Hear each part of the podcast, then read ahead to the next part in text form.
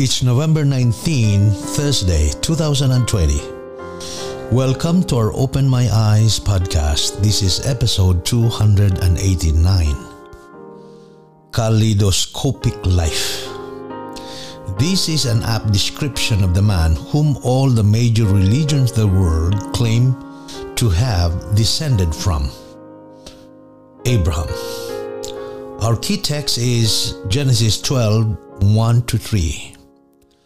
Now the Lord had said to Abram, Get out of your country, from your family, and from your father's house to a land that I will show you.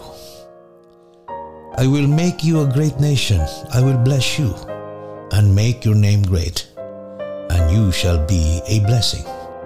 I will bless those who bless you, and I will curse him who curses you. And in you all the families of the earth shall be blessed.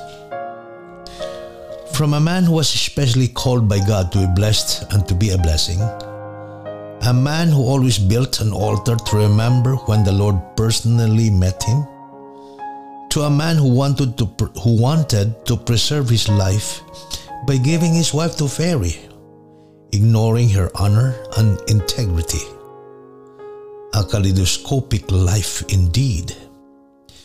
But please dwell on the privileges and responsibilities placed by God on the shoulder of this man who will later be called the father of faith.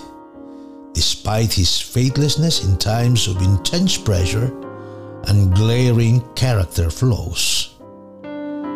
Praise God that we all have a God like His.